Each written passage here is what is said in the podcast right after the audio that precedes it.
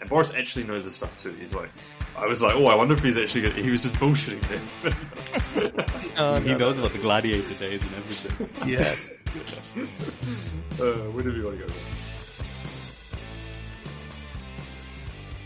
Welcome back to the 40k Fireside podcast. We are joined here today with a good friend of ours, uh, Boris Michev, who owns the Bad Moon Cafe in London, which is basically the premier uh, wargaming cafe in London. Or if you just want to go get a cocktail or coffee, maybe work there in the day, like I've done from time to time, uh, it's a great place to go there.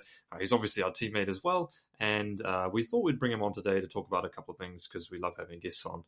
in terms of housekeeping, we think that we are going to be recording an episode in a couple of days' time to talk about the international team tournament, which all three of us are participating in in the same team. Uh, and then we might do a special episode with our whole team on Saturday night, perhaps, which would be really cool to recap uh, day one. So that'll be what you can look forward to in the next couple of weeks. But I'll pass it over to Vik to introduce you about what we're going to be talking today. All right, awesome. So, a little bit of background. Um, uh, most of you do know about our team, but we play for a team called Dice Down. There's 10 members, and Boris is one of the members of Dice Down. And um, Boris exemplifies one of the things which we've noticed a lot over the last few years, which is that people in competitive 40K jump in and out of the game. And Boris is going through a phase where he's coming back into the game. And I just want to give a little introduction before he starts to, to kind of talk about things. And um, Boris played a lot of competitive 40k between the period of 2019 and 2021, getting to the LVO top eight, getting to the LGT finals where he came second, and winning a number of GTs along the way, including the Gibraltar GT. Now, at that time, GTs of kind of 80 to 100 people are absolutely huge events. So uh, Boris was a very accomplished 40k player. Um, slipped a little bit out of 40k, and Boris, why don't you introduce yourself? Welcome to the podcast. Hey guys, thanks for having me on. It's a pleasure. Awesome. So, Boris, just want to start off getting a bit more information from you about that period when you were playing 40k and kind of what you got up to. So I, I guess I'm a bit of an exception because I, I'm quite a late bloomer. I think most people that, that play 40k um, did at least some when they were a kid, and maybe they came out of it and they came back later on. Mm-hmm. I only really got into 40k with the start of 8th edition, so very recently. So so growing up as a kid, I you know I had no idea what you know Warhammer is, and I sort of knew from the video games, um, you know Dawn of War and others, but never with the miniatures. So just as 8th edition was coming out, which was I guess 2017, maybe 18.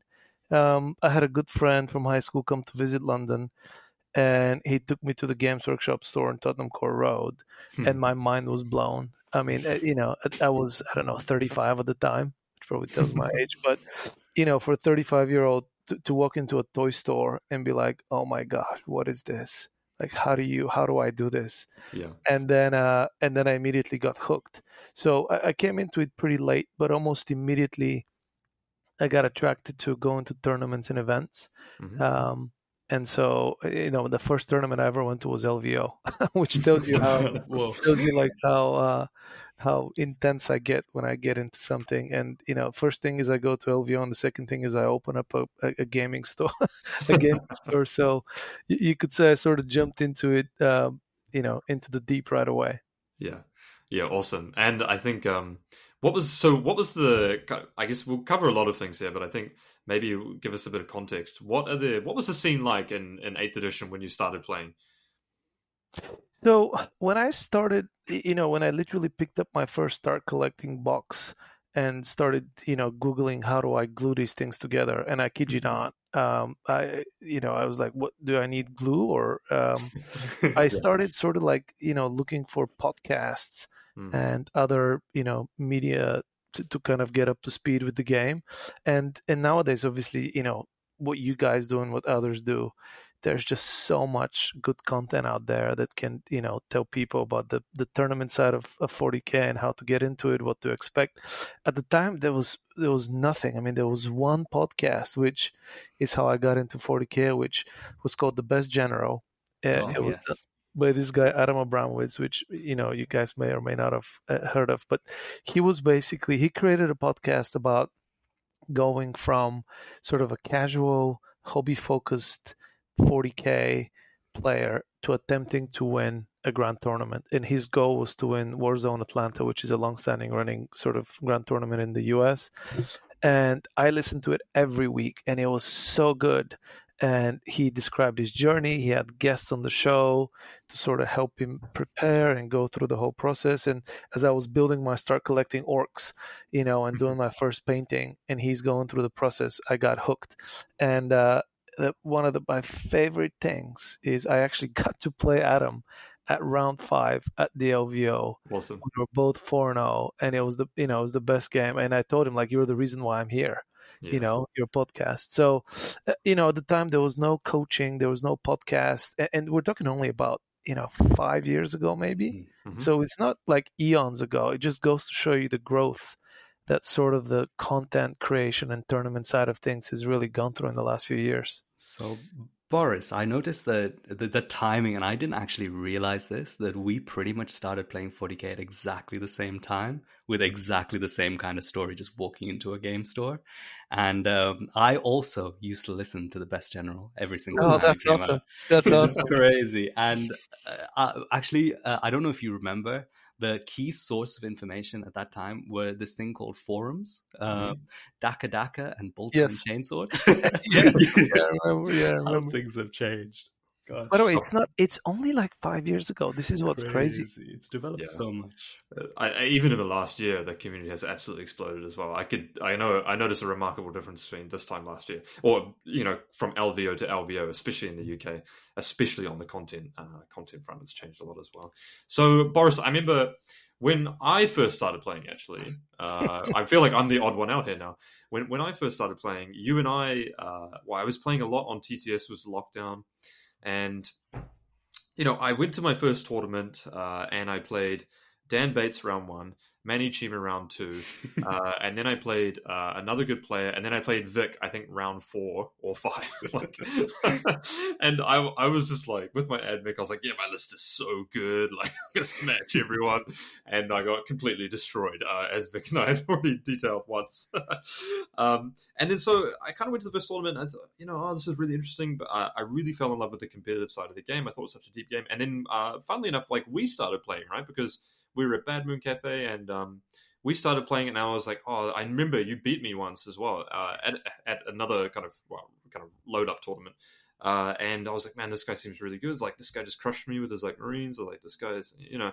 And I kind of knew like, oh, this guy's really good. And I was kind of, ooh, I really wanted to get games against you and everything like that. And at the time for me, it was like such a drive for 40k. I've never had that kind of period where I've had a lull so far, but I know a lot of people do go through that, and I think kind of dipping in and out of 40k, especially for people on our team, has been um, kind of a very common theme. And throughout everyone in the world, they go through parts of where they really enjoy the game, they're super into it, and maybe that's because an army that they like has gotten substantially better, or it's maybe it's because a new codex has dropped, or um, or they're just you know going through a part in their life where they've got more time and um, and, and a social network to play in 40k. So why don't you take us through? I guess what would be a good part is when you started going dropping out of 40k relative to 9th edition, 8th edition. Like where did that happen, and kind of what were some of the key reasons that you went um, kind of lost a kind of interest or a competitive edge in 40k? So say. Yeah, I, I, I mean, different people, you know, fall in and out for different reasons. I think that the main thing for me has been sort of quote unquote real life. mm. I've got, you know, I've got three kids under the age of five, and I got two businesses, two jobs, if you will, and so life has just been, you know, I've always wanted to do this thing, but but go back and look at, you know, the top five, ten players in the world every year. You know, how many of them have kids? It's mm. it'll be an interesting social experiment.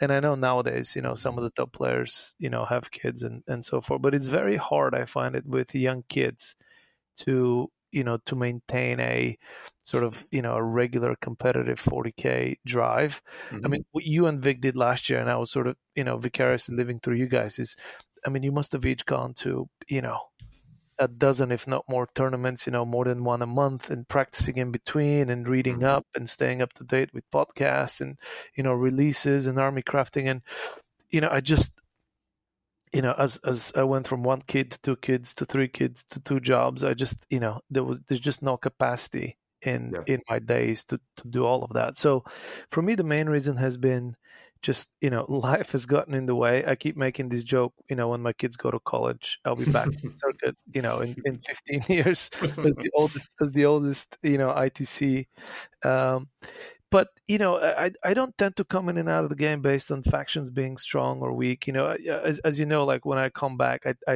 you know i wouldn't play for like eight or nine months. I'll pick up one of the armies that I have, I'll play like 10 games in a week and then mm, I'll go yeah. to a tournament and, you know, hope to do well.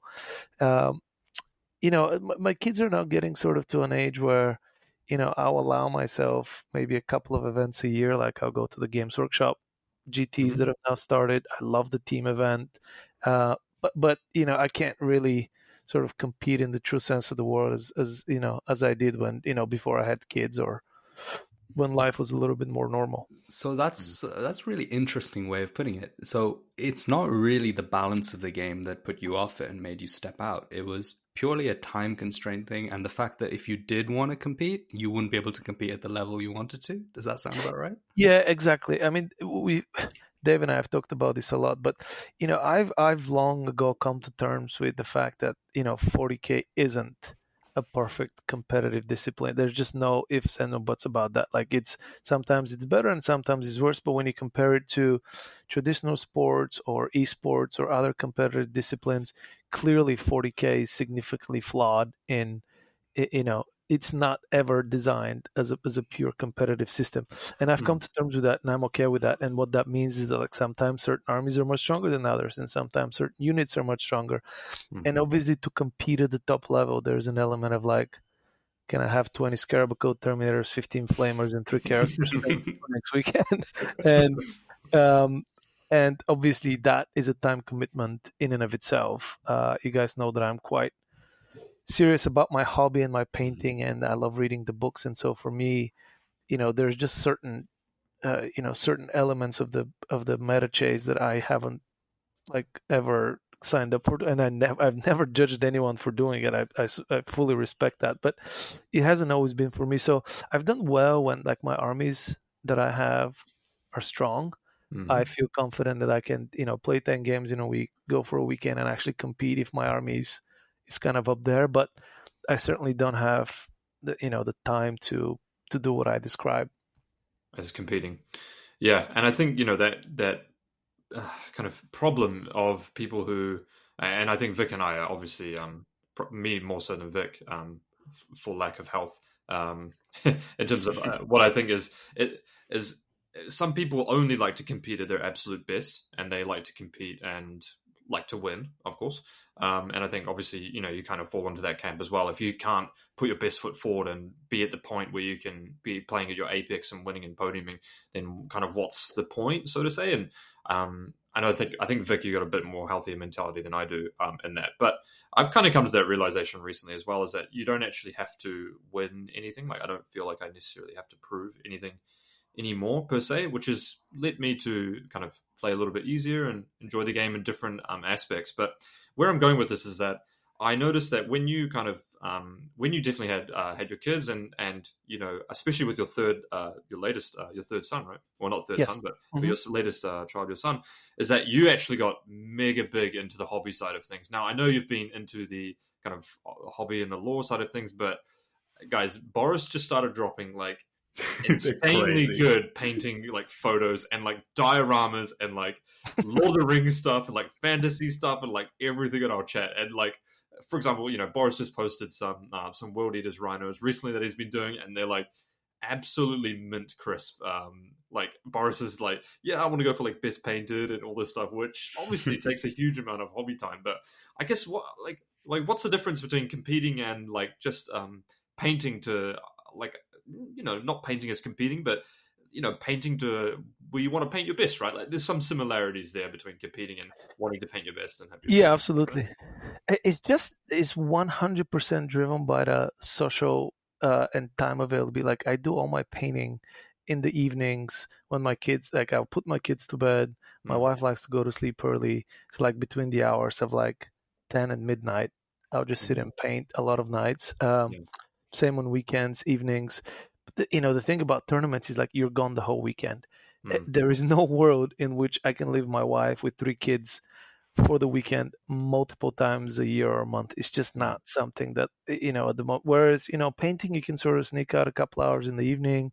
Um, you know, kids are watching TV. You can you know you can get some painting done. So it's a little bit more. Well, it's a lot more conducive to you know the the family aspects and you know because we all love the hobby and we're so addicted to it you know when when you can't go to tournaments you you know for me the answer has been i you know i do more painting. Yeah yeah. You know um i actually i saw in person the point when boris stepped out of 40k ah. it was it was at the beachhead brawl which is in the south part of england. Oh, boris the entire day had been complaining, saying, like, I feel like such a bad husband. I'm not with my kids. Why am I here playing with toy soldiers? And at the end of the day, he played a game and he skipped the second day and just went back home to his family. Mm-hmm. And I think you stepped out of 40K immediately after that, didn't you? Yeah, that that was it. That was the last, and and it, the story is even better than that because I, you know, I had painted this beautiful GSC army, and I was so excited. And I didn't play any games before the tournament because obviously I didn't have any time.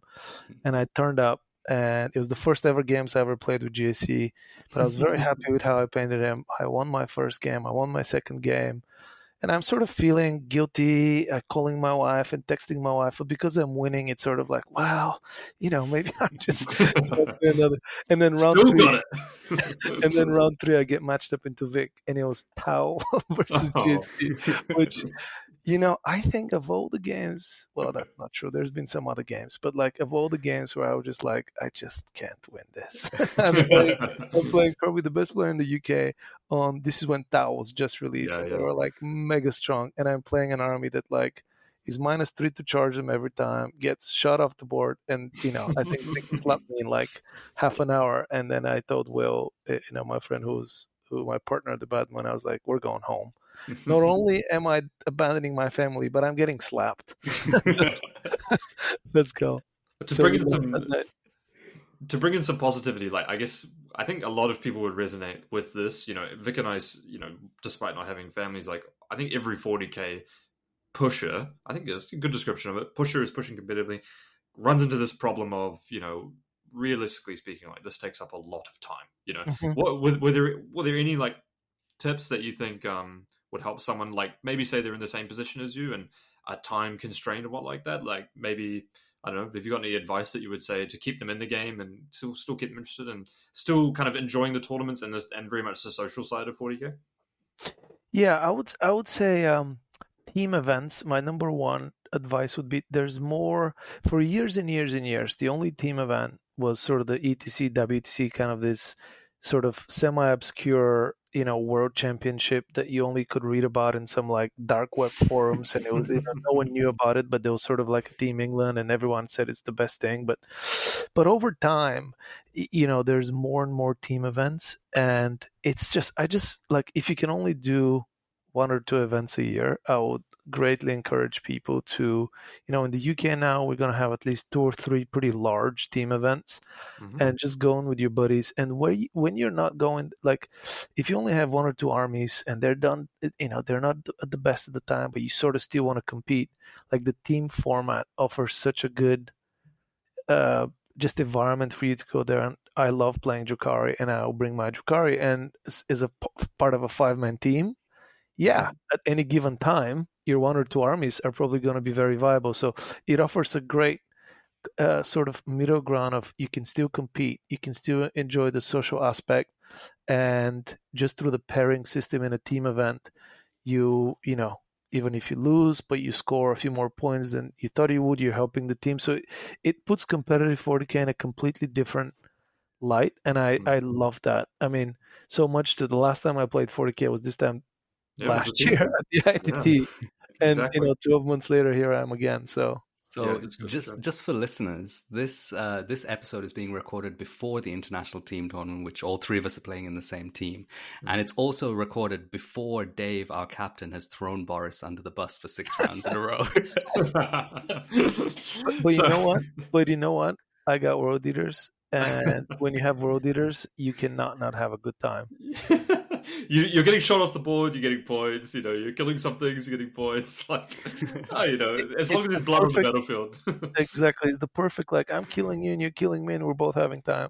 Fun. Yeah, yeah. We're both scoring points. I, I, mean, we've got to bring it back to something more positive now. You've just mentioned the World Eaters, and kind of things have been rekindled for you. You, we have our Dice Down WhatsApp group and Boris's activity in that group has been phenomenal over the past month or so.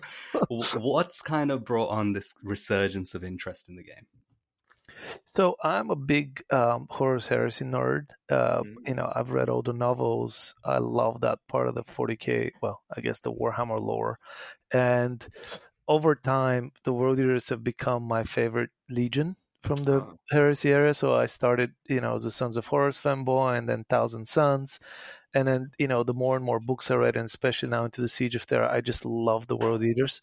Mm-hmm. I don't like 40k World Eaters, but the 30k World Eaters and their story and, you know, Angron is by far the coolest Primarch. And so when they announced that the World Eaters code is coming out, I was just so pumped. And initially, you know, it was only ever going to be like a hobby project, just, you know, paint it up and, you know, maybe play a couple of games in the weekend with buddies. But because it's sort of the team tournament was around the corner, and based on the initial sort of leaks and previews and stuff, I was like, this looks pretty good.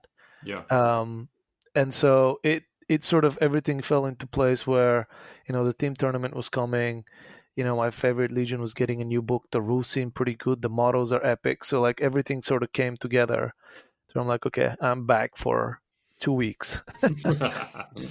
That's true. And um, actually, that just segues well because we were going to cover the World Eaters in this episode, actually. And I thought, who better to get than, than Boris on here? And just as a, a preface, Boris has already smashed me uh, in a practice game in Bad Cafe on a on a Friday afternoon. so World Eaters, they're not bad. They're not bad. But I'm going to come from the perspective of I still don't know exactly what your army does because that's usually how I play most of my games.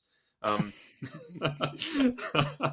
um, so, World Eaters, what's that? At first, okay, Boris, you said, you know, I'm gonna, you know, I'm gonna call you out here a little bit. You said, oh, you know, I'm all, I was always a World Eaters fan, just when they happened to be strong, you know. But you did drop some, some 30k lore, some 40k lore, some Horus Heresy lore in there. So, what, what actually is it about World Eaters that got you excited?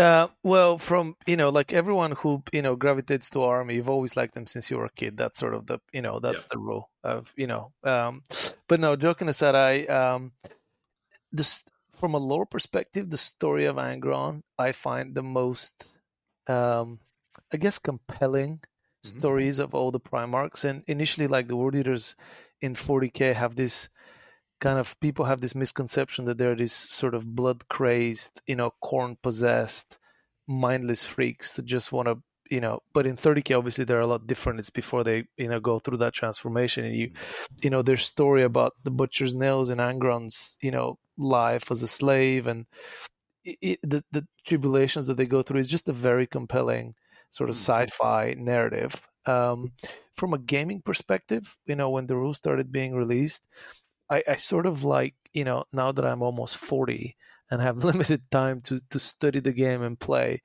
I love that the rule set is very simplified, mm. but it's deep enough to where if you master the army with a relatively simple rule set, you can actually do some pretty amazing things on the tabletop. Mm-hmm. And that really, really appealed to me.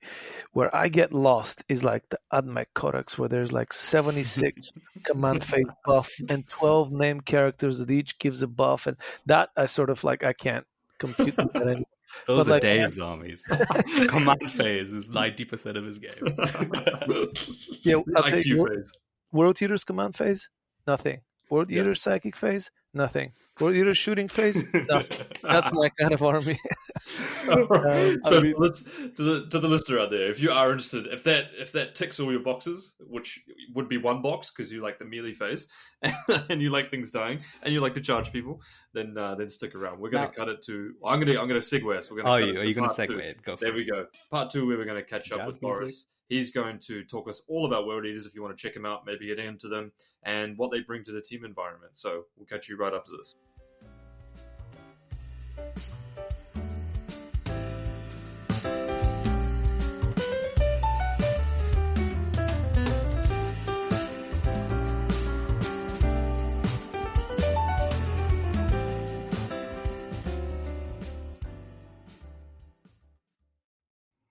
Okay, so we're back with uh, with a bit more World Eaters chat because we want to want to chat with Boris not only a little bit more about the army but also about where it fits into the team format. So, uh, Boris, you mentioned that World Eaters are a supply, surprisingly non one dimensional faction in terms of their lore.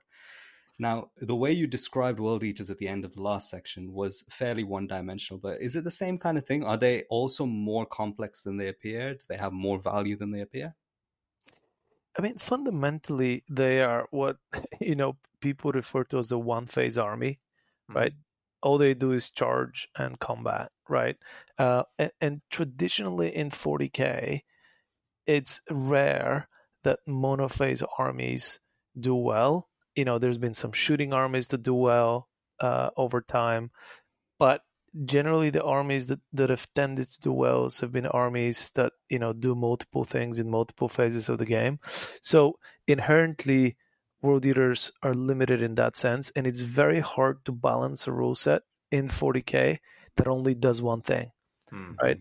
Um, and so i think that puts like a big, big asterisk to them in that they are monophase and all they do is just punch. But i think games workshop have done such a clever design of their rule set and their secondary missions in this current uh, Arks of Omen season that it doesn't feel like you are as hamstrung by being a monophase army as you might be otherwise. I mean, we're coming off, you know, Blood Angels winning mm-hmm. LVO, yeah. so you know maybe there are combat armies that, that can do well in a in a specific event. But I think to answer your question, they are straightforward in that they have only you know five or six stratagems only one warlord trait really one relic sort of thing and so and you know four data sheets. Hmm. so in that sense it's a very compact rule set and then it's 100% what do you do with that on the table. And i have now maybe 10 games with them. And it's you know as a classic combat army you know it's mastering the movement phase and mastering the combat phase is just so much fun. Mm-hmm. Um, it really is the deepest part of 40k. To, to, in all honesty, right, the combat phase and the movement. Well, obviously the movement phase because it determines where your army is going to be. But you know, the combat phase really allows for the most amount of player expression and minutia. I think, right? Absolutely, yeah. Hmm. So I think one of the things that I think most people typically look at when they think of is this army going to be powerful or not uh, for me personally, it's uh, if you were only to pick one thing, I'd have to say it's secondaries, right? I think we've seen over the past year a couple of armies that have done particularly well simply because their secondaries have been uh, pretty busted. So obviously, we all know Necrons. Uh, Thousand Sons was a little bit like that as well. You know, access to very strong, strong secondaries, uh, and then we had the counterpoint where we had Tyranids, uh, which had bad secondaries, but had really good data sheets. So there's kind of two contrasts, I think, two relative themes to the uh, to the game in a, in a lot of sense. And then we've also had Tau, who have had kind of good secondaries, and when and we're also kind of a mono-ish phase uh, army as well. So why don't you run us through the secondaries and why you think they're why you think they're good? What what are the strengths there? So when the Arks of Omen GT book came out, I mean, you guys know this because I said it only about a hundred times in the chat. But when the book first came out, I was like, this is 45 out of 45 every single game. Mm-hmm. You know, I read him like five times. And at the time, we didn't really know what blood tithe points mean. So the third secondary, we, we couldn't really tell how good it is. But once the codex came out, I was like, yeah, this is crazy. There's no other faction. And, you know, having played, as I said, about 10 games with them now, is my opinion has changed a bit I still think they have the best secondaries in the game as a suite of like three faction specific secondaries. Mm-hmm. They're incredible.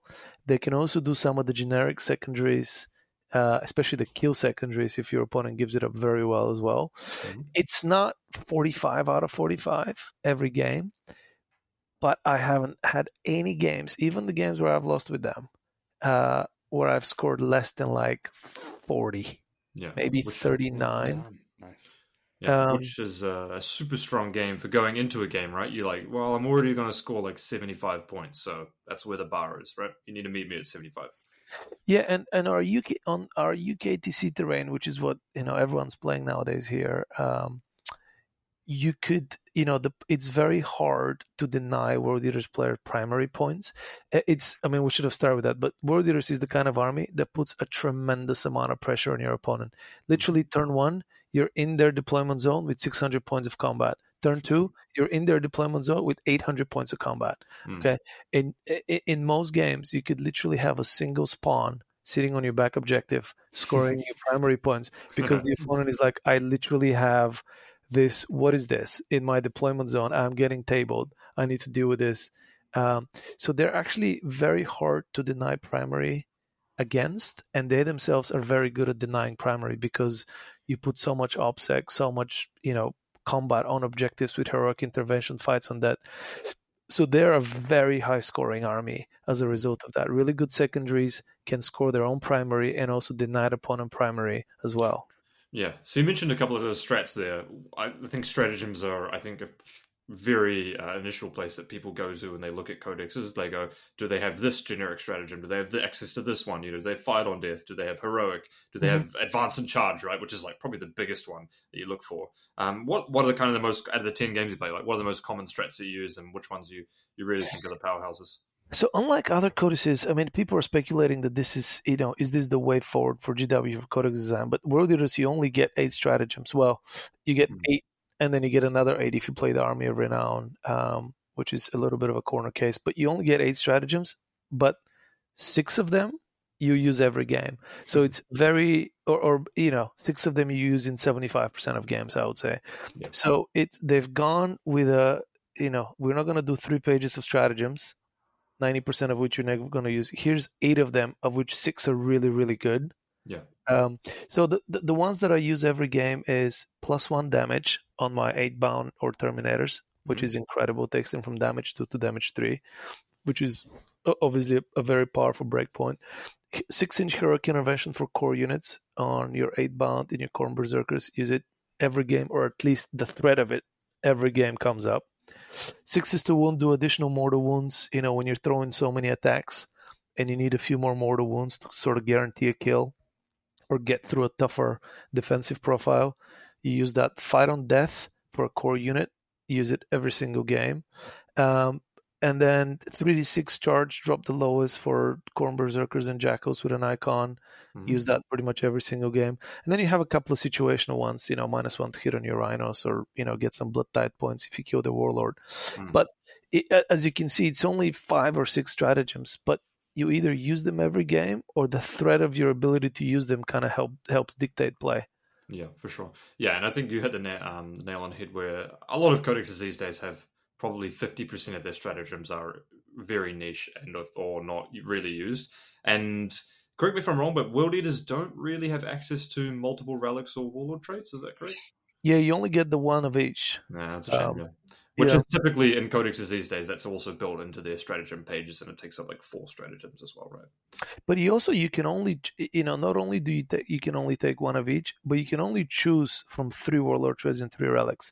So ah you're limited both in your you know ability to take them and you know the, the field from which you can take them so it's it, you know as i said it's very streamlined hmm. makes you wonder if this is the kind of inclination of 10th edition coming in where codexes get smaller more compact and their release dates are potentially sped up and and what like that they, they make the cycle faster or something right I, I can't help but feel, Boris, listening to everything you've just said there.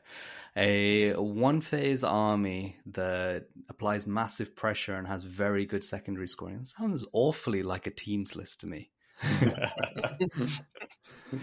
what do you think for for the teams teams format? I mean, we're playing fives, but maybe it could be applied to eights as well. How how do you think World Eaters fits into that? Yeah, I mean, I you guys would know better than me, but I cannot think of another army that I've ever played with or played against where you actively score points by dying. You know, it's it's honestly in the first few games that I played, I would like hide my spawn. You know, I just it just used to like okay, I can tuck in the spawn behind this ruin and my fire berserkers, and then by game two, three, four, five, I would literally like take the spawn, put it at the very front of the objective, and say, "Please shoot this. you know, this is three points." And so, as a result, in most matchups, you can guarantee that the World Eaters player isn't going to get 20 old or 15 5, you know, or 13 7th even. And no matter how bad it gets. Obviously, there's some really hard matchups that we can go into, but in most matchups, you can reliably say we can get 10 points here or nine points here, which mm-hmm. is you know for for a captain and someone doing the, the, the pairings just to know that like in eight out of these 10 matchups, I can throw the World Eaters players and they're just going to score points. Mm-hmm. Um, that's that's a great asset to have. I, I also more... think there's another little bit of special power here that we have in having you here with us in this team tournament, Boris. And um, we did a previous interview with uh, a player called Anthony Vanella, um, like top ten ITC, brilliant player, and he was talking about what he felt about UK players and their potential weaknesses. And one of the weaknesses he mentioned was that the players in the UK, especially the top good players, are much less able to deal with severe pressure being applied mm. on them. Um, and I don't know if that's because of our t- uh, terrain format always being so balanced that, you know, if you do put your whole army in someone's face, which is very much sounds like how World Eaters are going to do it, hopefully, you know, we have a chance of more blowout games, which is very, very powerful in fives. Yeah. I mean, a few of the, you know, my practice games so far, and I've had, I would say I've had practice games against Malik, Dave, George. Like I've had practice games against good players playing top lists, and you can have you know you can have blowout games. I mean, in some of these matchups, if you go first, and I know like going first used to be this sort of like horrible thing back in the day where like we had no terrain and we had gun lines and going first meant like okay i'm just going to get shot off the board hmm. but going first with World you you know your opponent asks you and you explain to them that okay in the corners deployment maps, I will be at the end of my movement phase on your home objective with 600 points of combat. Okay, that's where my army will end up before I declare my charges.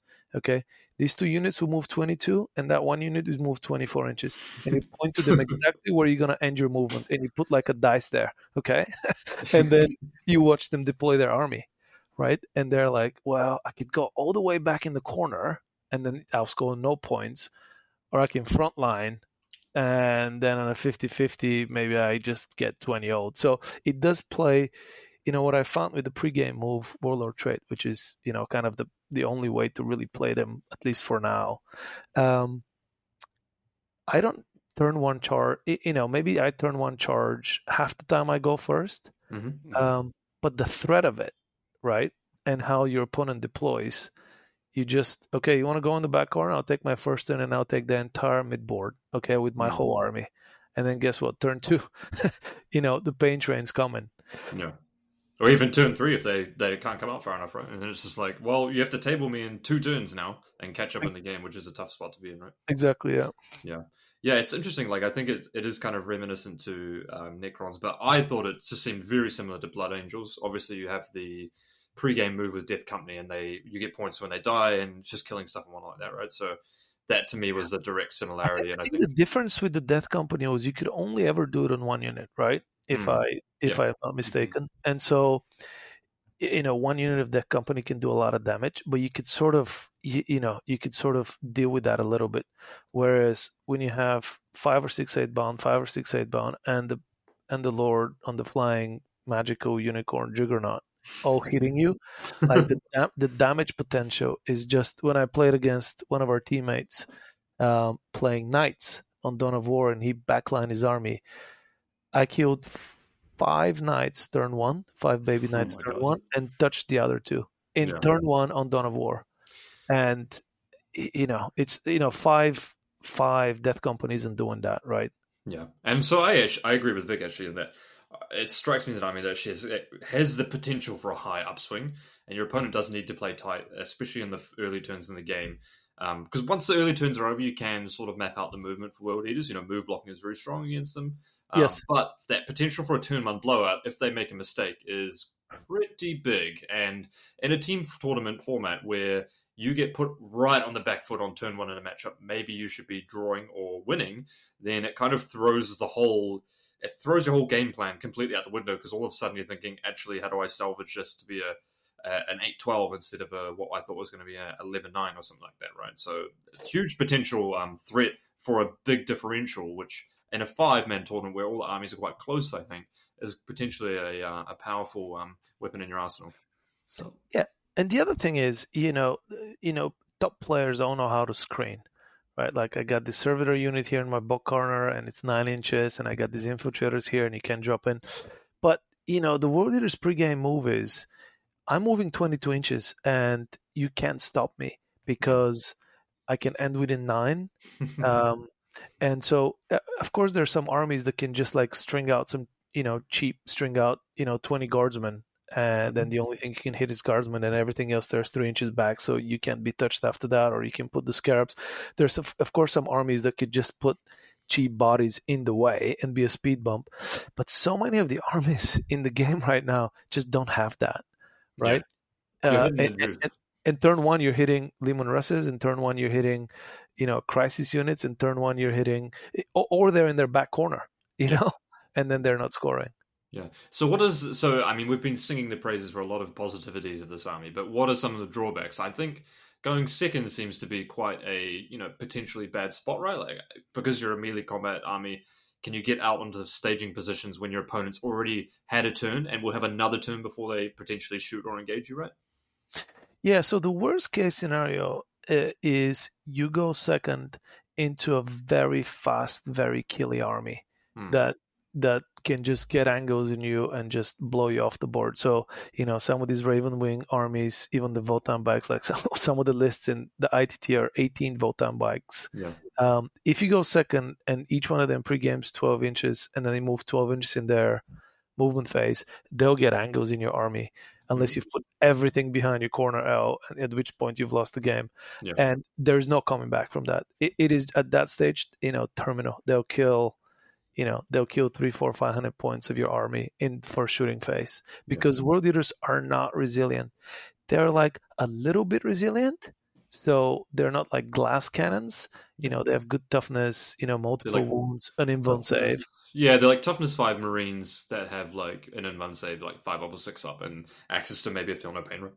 Exactly, exactly. So they're a little bit tough, but for where the game is as far as like killing potential right now with some of these armies, Hmm. they are not resilient. So going second, even on UKTC, which is a very good, you know, terrain set for melee armies, especially on some of the missions, going second into a fast shooting army is just terminal. The other kind of impossible matchup is if you hit a data sheet that you just can't beat in melee Hmm.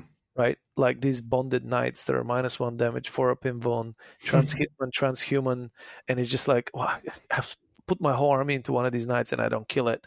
Then you know you could hit a brick wall with the world eaters where certain there's not that many of them, but you know Dark Angels Terminators with access to minus one damage and transhuman and four up invulns and feel no pains. If you can't get through them in one activation in melee, you're in trouble. Hmm. So what I've gathered from the last ten minutes is we don't put you against Dark Angels, whether it's bikes or Terminators. Uh, yeah, I think, I think the other problem with Dark Angels is uh, the worst matchup. I think even more so than it's like this, you know, fast shooting or whatever. If if you're playing an opponent with an elite army that is very resilient and you can't kill, the army just stops functioning because the entire codex is built around these blood tithe points that you generate from dying and killing your opponent. They sort of power up your army and they help you score points. If nothing's dying Hmm. from the opponent, like if they have, you know, three Hekaton fortresses and 18 bikes, they have six units in total. That is a disaster. Even if you go first, you know, because they could just deploy everything at the back because they're so fast. And then even if you, you reach the midfield in their first turn, they just blow you out. So like very elite small unit count armies that you can't kill is is you know destroys the secondary scoring game of the world eaters. That's interesting. That's interesting. So how um question because I genuinely don't know, of course, is that how how can you play a passive game? Can you sit around and, you know, play super cagey and still score like twenty five points on your secondaries? Um, one of them you score 15 in every game. That's the one where you discard the blood tithe points. Literally, if you put your army on the line and you got table turn one, you score 15 points. That's, I'm not exaggerating. Done. You, you know, my army generates, I think, 20, 22 blood tithe points just by me dying, Yeah. and I need to discard uh, nine of those score 15 points. So, okay. so one of them you score 15 on. The other one requires you to die on objectives and your opponent to die on objectives. So, you know, that one is usually like a solid 10 or a 12, even if you're getting battered by just putting a unit on objective and dying every turn, you get a point for that. Yeah. Um, and then the third one really requires you to kill the opponent. You get points for killing the opponent. Um, you know, Okay. could you take something else instead of that, like some of the you know generic ones? The army doesn't really do like It's retrieve passive, data. Yeah, you could do banners. You know, you could do Mhm. banners with Mm. this army as well. Um, but it's it's hard to have a truly passive game and score well. You, it does require you to go out, kill, and die Yeah. Yeah. more so than sit behind a wall and score. Okay. Yeah.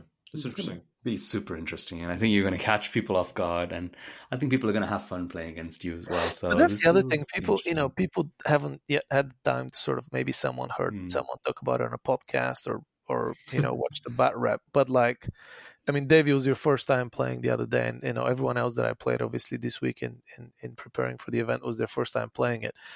And the first time you play it, it's like, I mean, Yeah, like there's a, um, yeah. There's a lot of stuff that will, will will will catch people up. Like there's a lot of intricacies between do you shoot units on objectives, do you place your units on objectives, do you kill stuff, do you die on objectives, you know, the heroics, the the pregame moves and stuff like that. Like it's definitely one of those armies that I feel has the biggest edge when people don't know or haven't practiced against them. And I think there's a few armies that were very good, especially maybe last year, um, or the year before that were very good when people didn't have experience playing with them. And as soon as people played one or two games, their power level drastically dropped. Uh, Grey Knights really stood out for me like that with all the Nemesis Dreadknights. I know once people started playing a few games in, they're like, okay, I kind of like I kind of worked it out what's going on here now. Had a few like really tricky parts to it. As opposed to some armies that just have raw power, and it doesn't really matter if you figure them out. You just kind of you you, you need to be respected based on um, the, the game plan that you can operate on the board. Yeah, I, I- totally agree with that. I mean, in our game, we had this interaction where I had five berserkers strung between two objectives, and you're like, right, I'm gonna shoot them, and I was like, well, here's what happens if you shoot them. If you kill them, I score four points, one for each objective, and two blood tithe points, which I'm gonna turn into two points. So that's four points if you kill them. Also, if you don't kill them with the first activation, I'll move d6 and touch your tank, which is standing right here right? Which will deny you shooting anywhere else. If you don't kill them, I'm gonna score eight primary. and so it was like the army operates in a way where like killing your opponent isn't like always that obvious, which plays mind games with people. You Yeah, know? stuff. Yeah. Yeah, really interesting. And uh, Boris, I just want to bring it back a second to actually like the main topic of our uh, our thing, uh, our podcast. And I mean, we've talked about the World Eaters, we've talked about you coming back into 40k, and I just wanted to get your insight into how you feel now that we're going into our your first event since coming back, going to the international team tournament, going with your team. Are you excited? How are you feeling? Uh, I have to say, I'm uh, I- I'm generally not a person that gets nervous before like tournaments or 40k games. I, I, you know, I I tend to perform, you know, p- perform very well under, you know, Under stress and you know pressure and but I'm like you know I was looking at the list today and I was like you know there's, there's a lot there's a lot of scary stuff out there.